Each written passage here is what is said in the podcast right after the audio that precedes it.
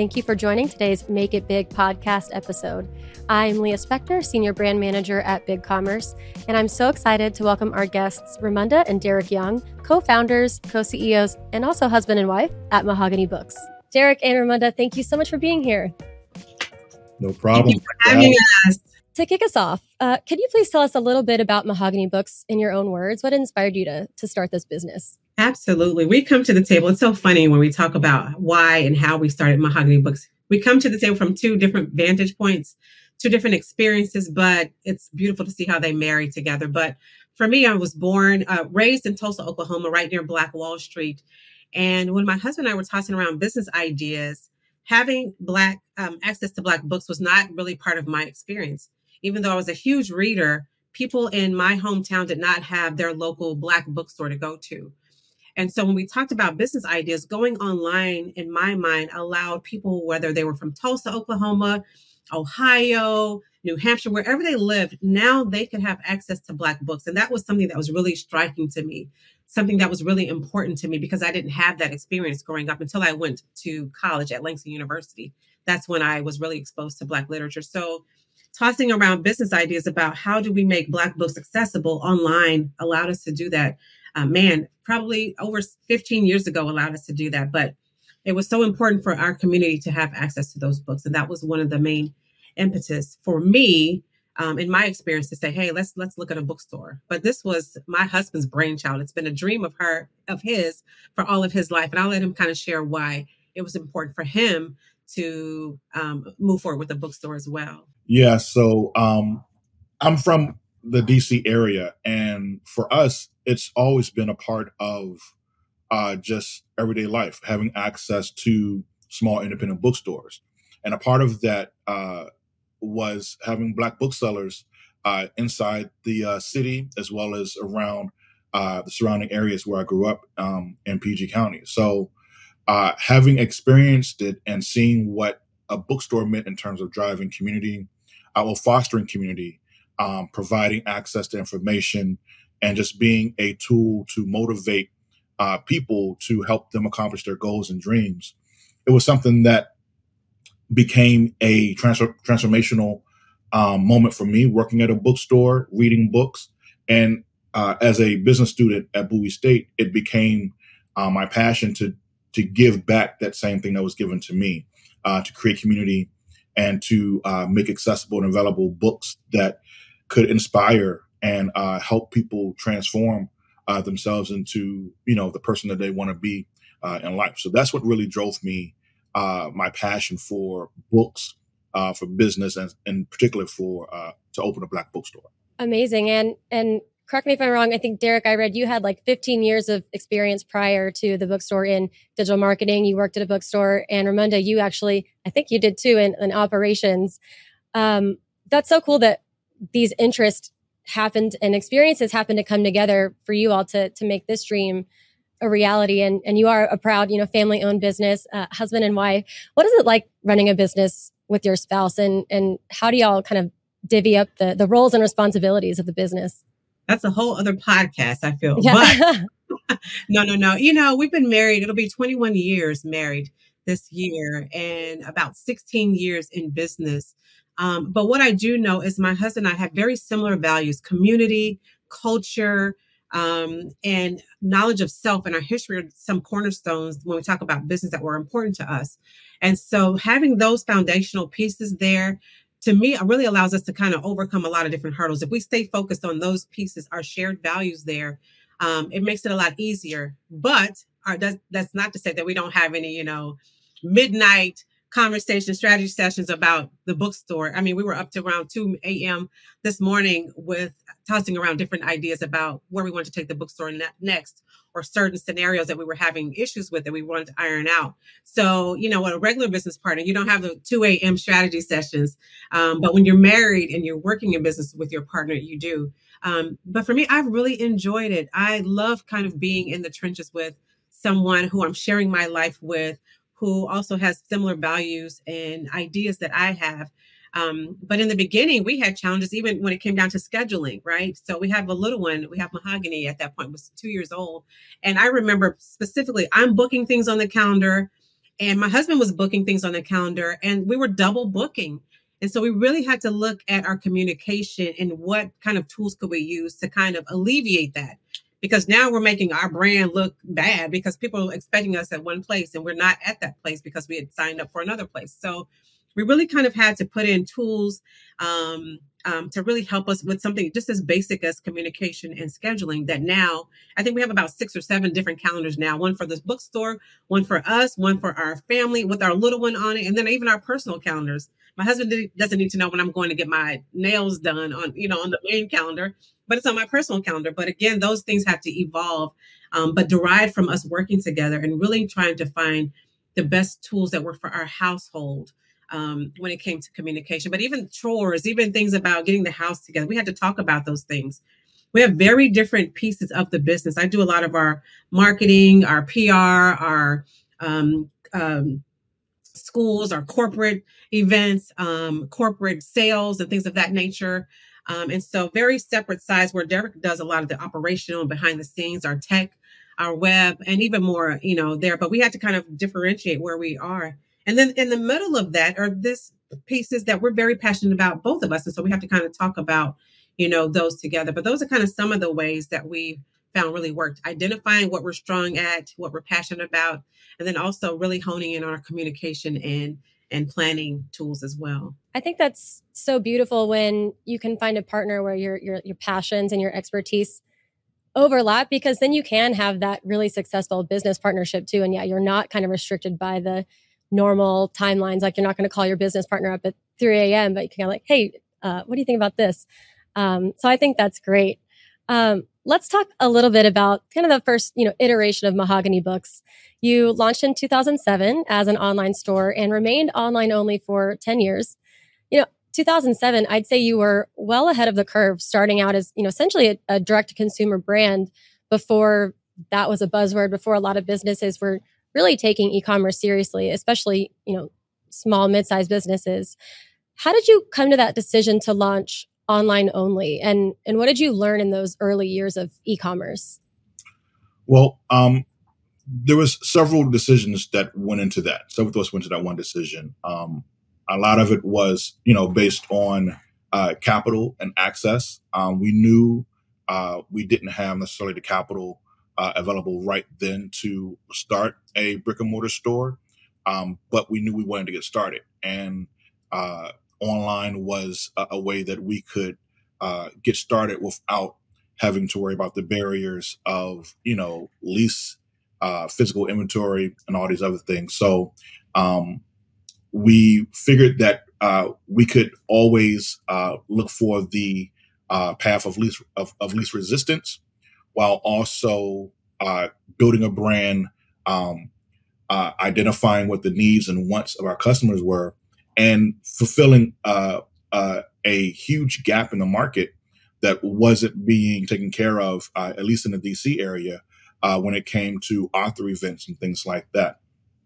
So it really came down to just doing a, a, a bare bones analysis of what was needed, um, of what we was trying to get accomplished, and figure out a path forward to get to the ultimate goal, which was to have a um, brick and mortar uh, bookstore. Um, I'll, I'll, also say that uh, the the online piece was a lot of it was driven by uh, what Ramunda mentioned earlier in the conversation about um, making sure that the goal for us was always to make books available and accessible. And those are two keywords that we use internally because uh, it means a lot. Um, that our books aren't readily available in general bookstores, usually in a in a small business, small bookstore or a franchise or a large chain bookstore. Less than two percent of their inventory are books that are written for, by, or about people of the African diaspora. So we knew that uh, online um, we could make those books, those authors available to people who weren't seeing them um, in their everyday shopping when they went to the bookstore. So the goal for us was, and at that time, the you know the keyword was a disruptor. How do we disrupt uh, the industry, which was uh, bookstores, and especially as a as a independent bookstore, how do we create carve out a niche and set ourselves apart, different from everything else that was out there um, in our own way. So that was part of the uh, the thought process uh, at that time when we decided, you know, to launch a physical bookstore. It was about, hey, we wanted to get started. It was uh, a lot less expensive for us to build an online bookstore than it was to open up a store. Um, but then also, there were huge gaps uh, in the industry at the time where you know our customers weren't having their needs fulfilled.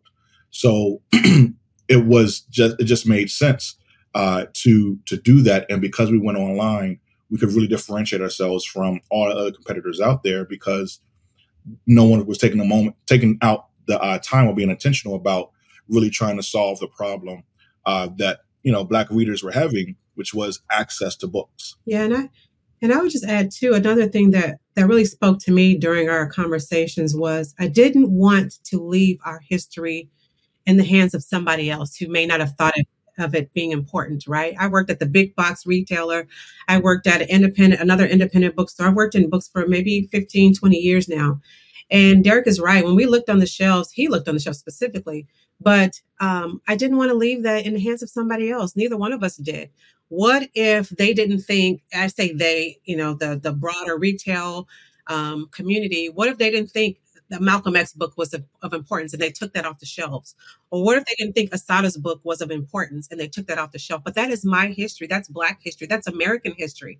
So I didn't want, we didn't want to leave that into the hands of somebody else to decide what was relevant, what was important. And so creating Mahogany Books allowed us to make those books accessible rather, um, regardless if anybody else made them relevant, made them important. And we're kind of seeing that evolution even now in today's world where certain states and certain institutions are pulling books off that are my history, that are American history. And yet, if we leave that up to chance, we won't have our history on those shelves. So, this was more than just, oh, let's make an online bookstore. Like Derrick said, it was something that really um, was important to us to make our stories um, be here for my daughter, our teenager, other people's kids for decades and centuries to come. And we didn't want to leave that up to somebody else to decide. So that's one of the other reasons why we created Mahogany Books. Absolutely. And there's so many things that you speak to that I think aspiring entrepreneurs or existing business owners can learn from is like all of this adds up to true authenticity. Like we talk about authenticity a lot in the last few years, but this is an area where you all are extremely passionate and you know have really like dedicated your lives to it you're experts in it but also you've identified a really specific product market fit and need and i think that's really powerful. Um, so okay your you know e-commerce is, is going well you know 10 years. And by the way you're you're collecting data and learning all of this information about your customers along the way. So 10 years later in 2017 you opened your first physical shop in dc uh, Derrick, I read in an article that you, you know, had walked into a big box bookstore with with Mahogany, your daughter, and and walked out knowing you wanted your store to be different. Why did you open a physical store? You know, kind of ten years into the business, and in what ways did you want to make your bookstore different? Well, you know, w- one of the key learnings that we got out of that ten years of being an online only bookstore was, you know, readers are like we're an interesting breed. Um, we we we enjoy the old school um, process of actually shopping and browsing for books. Usually, a reader doesn't walk into a store necessarily knowing what they want to buy.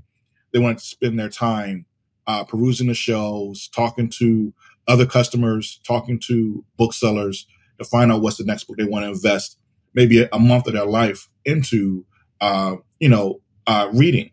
Uh, and that process isn't very it's not you can't always translate that shopping process online. So i knew that a physical store was something that still had to be uh, in the future for mahogany books. And that that story you talk about was you know, that you reference was me taking our uh, kid into a bookstore for black history month. And again the only books that their buyers decided were relevant during the month of Black History Month were books about slavery. And for me, like that's not the extent of, of my heritage. It's not the extent of my history. So to have someone determine this is what's necessary to read during Black History Month, it just infuriated me. And it, it just reaffirmed the need that we had to have a physical store. Um, so that process of making sure that customers could really engage in that experience of doing what they love, of just spending time in a bookstore, uh, engaging in community, and finding uh, a book that uh, either makes them laugh, helps them deal with grief, uh, inspires them uh, in their career path, whatever it is. People need to spend time um, in a bookstore to do that. And for all that the website allowed us to do in terms of being able to reach people in Tulsa or West Virginia selling books, there was still something that was missing um, when it came to the experience of being a uh, a book reader that need to walk into a location and get that hands-on experience um, and just be confronted with uh, the culture and all that's available. I mean, it's very hard to when you walk into a store and you realize the number of books that are being published every year um, that are talking about that's referencing you and your history. Um, like you, you need to be there uh, to to really experience that. So that's what really kind of um, cemented the fact that we we had to have a space. And, and I'll also add um, to have a space where we could host authors to come out. Um, that's another part of uh, the book reading community is being able to engage with, with, with authors, talk to them about their work, ask questions, be inspired, um, show kids, you know, hey, you can be an author too, and see this is actually a career path for you if you enjoy uh, storytelling. So all those things were were elements that um, we could not necessarily duplicate online, um, and it just really uh, for us cemented the, the need to have to have a physical store to really uh, give customers uh, a more engaging experience when it comes to book shopping. Yeah, and I love too. We get comments often about our space when we talk about a physical store. People come in, they can. I love that we see our the Black community reflected in within all four walls of our space. We have Black um, authors lining the walls. We have amazing music that really speaks to Derrick and I and our culture playing through the sound through the the airwaves. Sometimes we have amazing scents that really evoke these senses of home. At least that's what our customers say. It reminds me of home. And so to walk in a space and really be reflected your culture your community your heritage be reflected that was important to us. I don't see myself when i walk into another big box store and i say on the walls or on the music in the music i don't see myself. And why not make our customers have that type of experience? And so a physical space like derrick was just saying allowed us to do all those different things that some stores may take for granted or may not even see the importance of that we see the importance of. And it's really being um, it's confirmed often because we get comments about it all the time that man it feels so good in this space or i love the music or we see our customers over there jamming as they're shopping for books. That's really letting us know that we created a space where they were seen and that's important to us. Again you were kind of ahead of the curve because you know five six years ago it was all digital first like everything focused on e-commerce and you know because it was fairly new technology still. But in 2017, you were already so acutely aware of the importance of, I mean, what we're saying is really omni channel, but it's giving, you know, existing customers a way to come in and forge an even deeper connection with you than, you know, if they could only shop online. And, and that brings us to the topic of community and, culture. You know, obviously that's a big component of what drives you and your mission. What are some of the ways, you know, author readings, um, events, you have incredible events and some incredible speakers.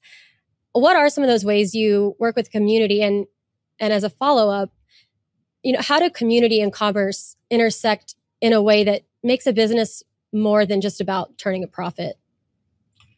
Um, you know, for us, I mean, that's Ramunda was was was touching on it in terms of partnership, right? Um, uh, for us, it to me again it's nothing uh, you know when you're in a marriage that's a partnership.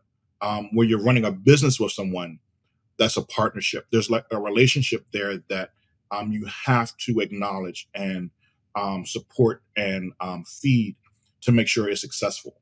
And one of the things that um, our relationship is both a married couple as well as business partners that is foundational to us is family and community and part of that means uh, to make sure that um, uh, people are seen, people are valued, that um, what we're doing is not just to uh, enriching our pockets. I mean, as a bookseller, most people will tell you you don't sell books to get rich. Like that's not what we do it for. We do it because there's a passion um, that we have for the literature, and there's uh, something about it that uh, implores us to uh, share it with others. Um, so for us, the community aspect of that, the cultural aspect of that, is uh, feeding back into our community, our people who are sorely looking for access to this type of experience. The, the, the thing is, is that, you know, the retail overall, you know, there's a misnomer out there that this isn't something that we're looking for, but it is. When I talk to all my friends, they're looking for these kind of environments. They're looking to, when they walk into a space, to feel seen, to feel connected, to know that they're not the only one out there, um, especially if you're in a state or in a place where uh, you are a demographic minority to be able to go into a place and feel like um, you are appreciated is something that everyone wants to experience, not just Black folk, everybody, wherever you come from, whatever your ethnicity is. So it's just, to me, it just made sense that whatever we do, we need to infuse it with culture and community because that's what that's where the value lies. You can buy a book from anywhere. We're not out here competing on price we don't have the ability to. We're a small business. What we can offer is a value that um, brings people back to the store. And that's driven by, like you said, the authenticity, the love for the books, the love for the people, the love for the community, the space that gives, feeds into people, not just extracts a dollar. Uh, we're not here to do that. We're here to to build and to uh, leave a legacy so that 5, 10, 15, 20 years from now, people would say, man, I um, met so and so there, right? I met my my future wife, right? I went on dates with my with my husband here, right? I saw this author here. I read this book that changed my life. Those are the things that mean success to us, not what the profit margin is. That helps. You know, we can pay for college tuition and all that other good stuff, but what it really means is that people are are growing, they're benefiting from an experience that we're giving them. And that's where, because we're seeing them, that's where the culture comes in. And because we're focusing on the people, um, on their benefit, it, it, it, like, I, I can't see running a business any other way without focusing on those two things. Yeah, and I, and I think too, our internal community, and I say internal when I think of all the vendors that we work with. So when we talk about entrepreneurship and what that means, when somebody slides their money across the counter to us, they are impacting 9, 10, 12 other Black businesses. That's important to community to us. So all the vendors, we've been very intentional where how we source products, whether it's our t-shirts or lapel pins or or what bottles and cups. We've been very intentional. So when that $20 goes across, it's impacting 10, 12 other businesses. And that's on purpose. So it's not just our customer community, but it's also our vendor and our internal community that's behind the scenes. And it's just a gift to be in a position to have a store, to have a, a business that that impacts people beyond ourselves. So that that means something to us. That means something cru- crucial to even our, our business makeup. That it's not just about Mahogany Books winning. It's about how do all these other Black businesses win who have ideas, who have dreams, who have goals as well. How can we be a conduit to make that happen? And that that's just fulfilling to me on a whole different level. That when we eat, others eat as well. I mean, as a consumer, that's incredibly inspiring and makes me want to support brands like that who have a community and care about you know people and not just driving the profits and and as a you know, kind of a cherry on top i think you mentioned earlier when we talked last week mahogany your teenager actually has gotten the entrepreneurial bug and they were actually in charge of kind of sourcing some of the merch and, and working with uh, some of the swag items what is that like uh, working with your kid on on the side of the business I, will say this you got to be on time with paying them invoices because uh, yeah. when they come to collect they come to collect for real. Uh, but love it. Gen Z is on it. Yeah, yeah, man. No, it's it's fantastic. Um, again, it's about growth. It's about giving um people opportunities to fulfill uh to to fulfill their passion, to live up to their to to in, to live their passion and to become the best person that they want to be for themselves. Um, and that's one of the lessons, whether it's uh, accountability right? Running a business to, to teach accountability, running a business to learn math and arithmetic, all those things we did early on in their formative years. Um, it's fantastic to to see the uh, the evolution that they've made, um, the critical thinking that goes into, um, you know, that they apply from running their small business to living their life. It it is fantastic to see them be committed to set a goal, um, deal a setback, to overcome it, and to be resilient enough to keep moving forward to make that happen. And those are all things that, um, that I believe entrepreneurship teaches. Um, so for us, it was it, it was just like a natural part of our parenting style to you know uh, bring them into uh, this uh, you know our family business, and again to make it a family business and to allow them to find their best self um, through their creative expression, however it was. If it's picking uh, you know uh, sideline items for the store, or helping us um, to be more um, uh, environmentally friendly in how we source uh, products and how what the things we use in the store. Those are all things that um, that they've contributed, and I I love seeing it because you just see an evolution of a person, of a whole person um, growing.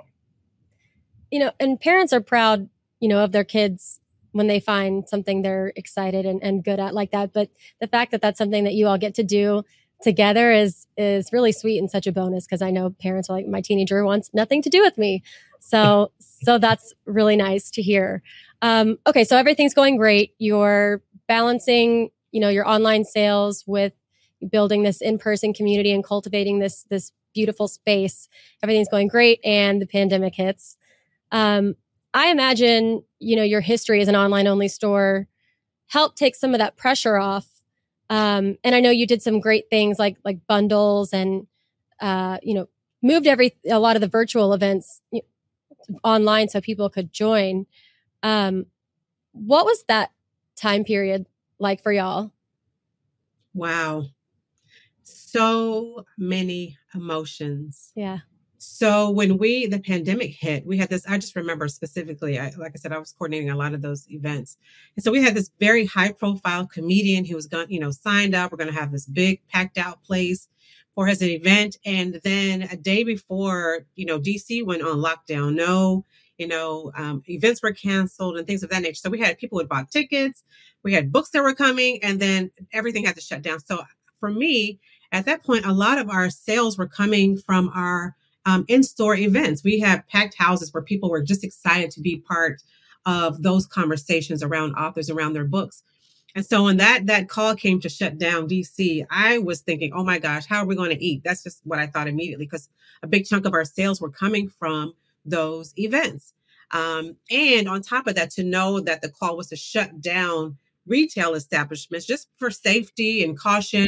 Um, businesses were asked to you know you know let's shut down for for caution. And so i'm thinking we don't have our in, our in-store shopping at that point. The doors are closed and we don't have our in-store events our events that we hosted throughout the city. So both of those were tr- um, just um, grand income drivers for us and now they were gone. So i was just like oh my gosh what are we going to do? How are we going to eat um, and so that was a, a, you know a lot of emotions to process. That how do we get creative? What can we do to generate income when those two big drivers were now gone? And so, as you mentioned, being online for at that point many over a decade our online systems were rocking and rolling people could still order books and we'd ship all over the united states so that platform and ability was there but how do we now turn people's attention to our website out of the other thousands of thousands, millions of websites there. How do they know to come to Mahogany Books? And so the book bundles was one of those ways that um, when Derrick and I were talking about it, he was like, well, why don't we, you know, look at book bundles? Because kids were now at home, schools were closed. Um, and so now we have this captive audience that's at home that what are we doing? What are parents doing with their kids?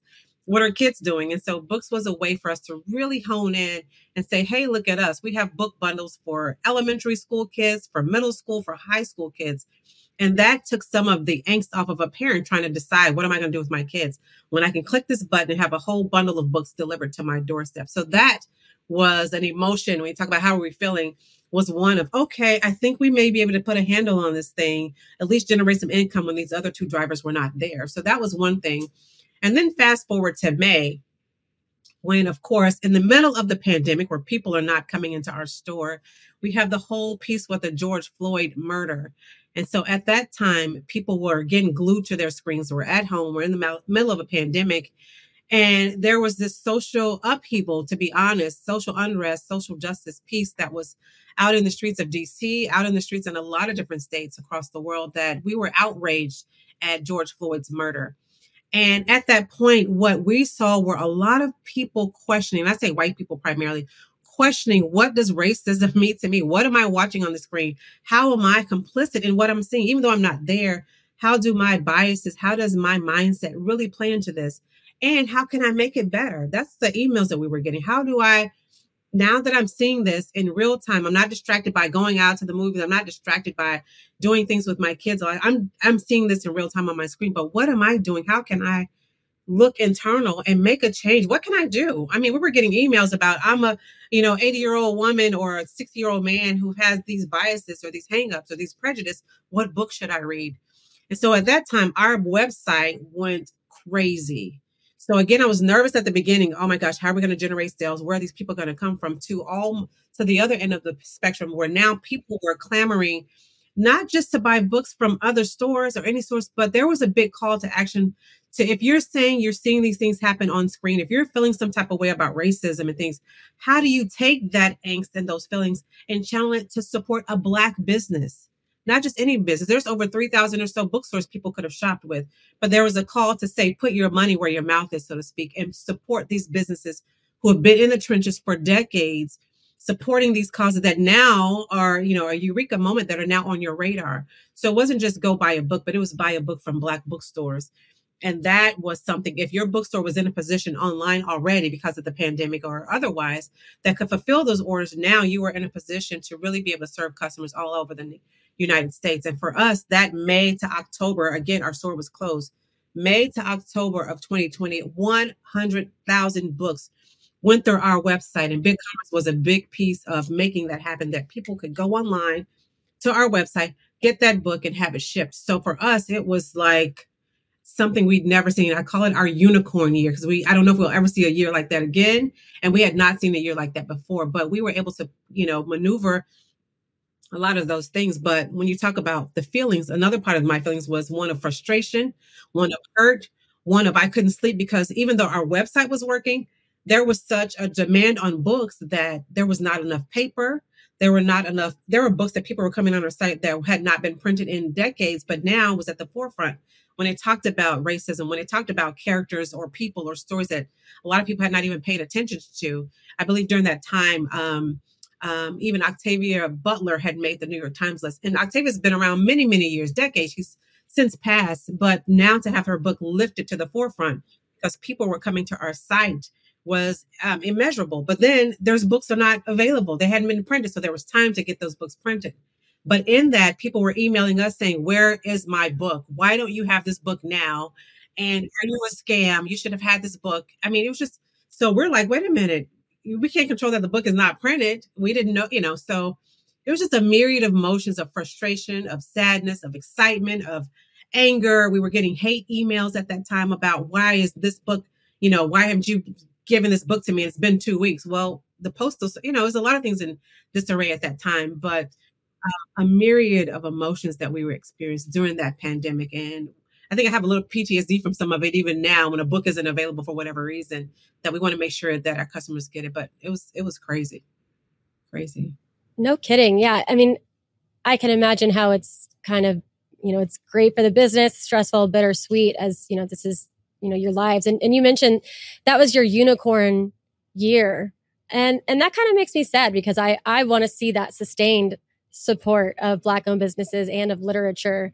Um, and kind of segueing into the power of literature, right? Last month was uh, Black History Month, and the theme was Black resistance.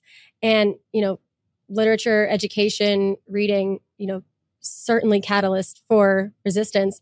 How, how does that connect to your mission? I mean, I think, how do I say this? Uh, it's, it's, it's, it's, it's, an, it's an everyday um, experience for for Black folk. Um, I think, uh, and it's it's a process that um, you either accept or you decide to do something about. Um, and for us, uh, you know, we're no one's victims. Uh, we have uh, goals, we have passions, we have dreams, um, and we are fully capable um, to enact on those things. And that's the experience for most Black folk.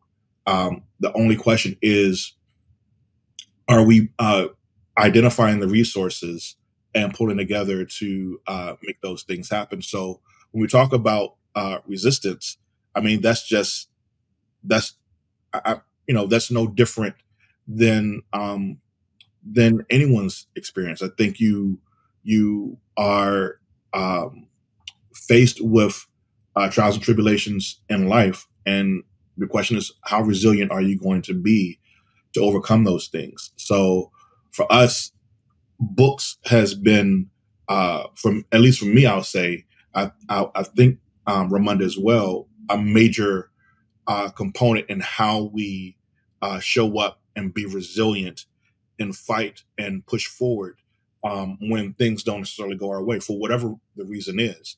Um, and again, it's having access to that information that um, has been transformative for me personally. That I want to make sure that is uh, available to everyone. So whether it's February or October, um, what we're talking about is resistance and resilience. Um, how do we um, position ourselves to overcome whatever obstacle is placed in front of us? And again, show up as our best self and accomplish our goals, our dreams, our passions, and leave a legacy. I mean, that it's just an it's an everyday existence. I'm not sure. I, am not sure how I would exist without that being um, a main uh, value, core principle of just how I live my life. Yeah, and, and Ramunda, you mentioned too, like you being in charge of of that story. So not just access, but like ownership of your business and being able to control um, is also really powerful. Um, I don't want to take up too much more of your time, but it is Women's History Month, of course. And I, I was curious, you know, Ramunda, has your experience being an entrepreneur and a leader, do you think that's different uh, at all from maybe what Derrick's experienced? Um, I think, woman. Mm-hmm, I think, to be honest, I think women have two strikes, right? First, as Black women, first we're Black, and there's a whole different level of hurdles that we have to just deal with as Black people, whether it's financing, whether it's skepticism of, you know, going online to this website, do I trust you? All those different things, just Black business we deal with. But then throw on top of that as a woman and how women fall in this hierarchy in our society. I feel like we have two strikes. And so, yes, when I walk into a room as a, a, a, black person, there's one thing, but then to be a woman at the table, it's still that feeling like, do you belong here? Should you be at this table? And do you, is your voice even valid? Is it even worth it? So I have had those experiences where I had to kind of come in the room and say, oh, oh, I deserve to be here and I'm knowledgeable and I'm qualified and I'm deserving. So yes, so not even it's a you know Ramunda and a Derrick thing. I think it's just a black woman and a black man thing. Both of us are at this level level when it comes to the table. And then, like I said, as a black woman, um, society just views women as a whole at another level another level that is reflective in our um, unequal pay just women to men that alone black women to men and so to white men so, yes, there is a hierarchy that we still have to go over, hurdles we have to deal with to make our voices even heard, to not just be a pretty face, to not just be, oh, she's cute, she should be at the table, but oh, she's qualified, oh, she's a powerhouse, oh, she's a boss, oh, she is knowledgeable. Those are the characteristics that I'm hoping people, men, see at the table um, when they see me, when they see a Black woman at the table. So, yeah, those are hurdles that we'll continue to have to overcome um, until our pay even shows up at the table at the same same level, then there's still tremendous work to be done to even to make that change. So yeah, there those are definitely hurdles that men don't have to experience and then black men don't have to experience. And black men have their own hurdles to deal with. So yeah, absolutely. Well, I I, I hope and I'm optimistic that more businesses like yours will continue to shift the narrative and and be proof for and inspire other, you know, young women and young black people. Um what's what's next for MahoganyBooks? A lot. A lot. a lot. Some some we can't share, but there are uh, some very uh, imminent, imminent things that we are working on. Um, again, the uh, the the overarching vision is um, how do we impact people? How do we empower people? Um, how do we put them in a, help put them in a position where they can accomplish their goals? Uh, and we want to use literature as the core component of that. So there are things that we're looking at um, to uh, make uh, to enhance um, the skill set of writers. How do we uh, work with writers there on their craft? Um, how do we work to use MahoganyBooks as a platform to showcase our writers who aren't signed to publishing companies, who are creatives that are uh, self-publishing their own work? How do we use our platform there? Um, there's uh, a lot that we want to be able to do uh, to showcase the talent, the information, the um, the skill set, uh, and the importance of uh, of Black writers uh, across the diaspora. Mm-hmm. Absolutely. There's Derrick nailed it. There's so many pieces. Nailed it without nailing it. Like we're trying to talk. But um our imaginations just run wild with we have, you know, notes and pages of things that we want to accomplish in our business. And I see it as books as this the there's a wheel and books is in the middle, but then there's all these folks that could come from literature and our voices being heard different platforms different ways different different ways to connect with the community and other businesses at large but it all stems from literature and our history and our books. And so we're excited to you know tackle some of those new frontiers and to make even better some of those spaces that are out there that we feel like we want to put our own spin on it. So i'm excited about what's to come. I'm excited about black books. I'm excited about our history being more at the forefront as american history not just for black folk to read but for everybody to read. So that's something that just continues to drive us, to propel us to work in excellence and to date, keep daydreaming.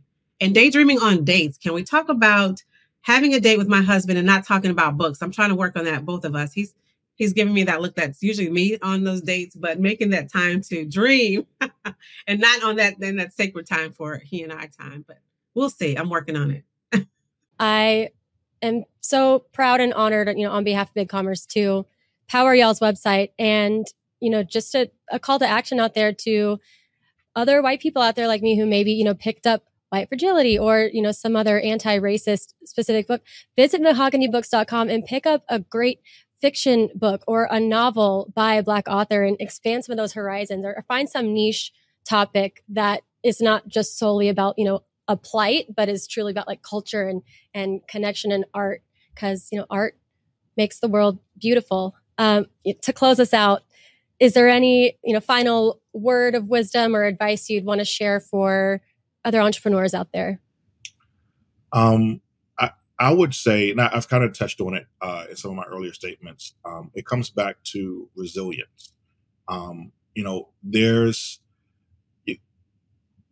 your your goals, your dreams, your passions. They are all there for the taking. The question is, how resilient are you going to be in the pursuit of it? Um, there's no reason you can't accomplish it.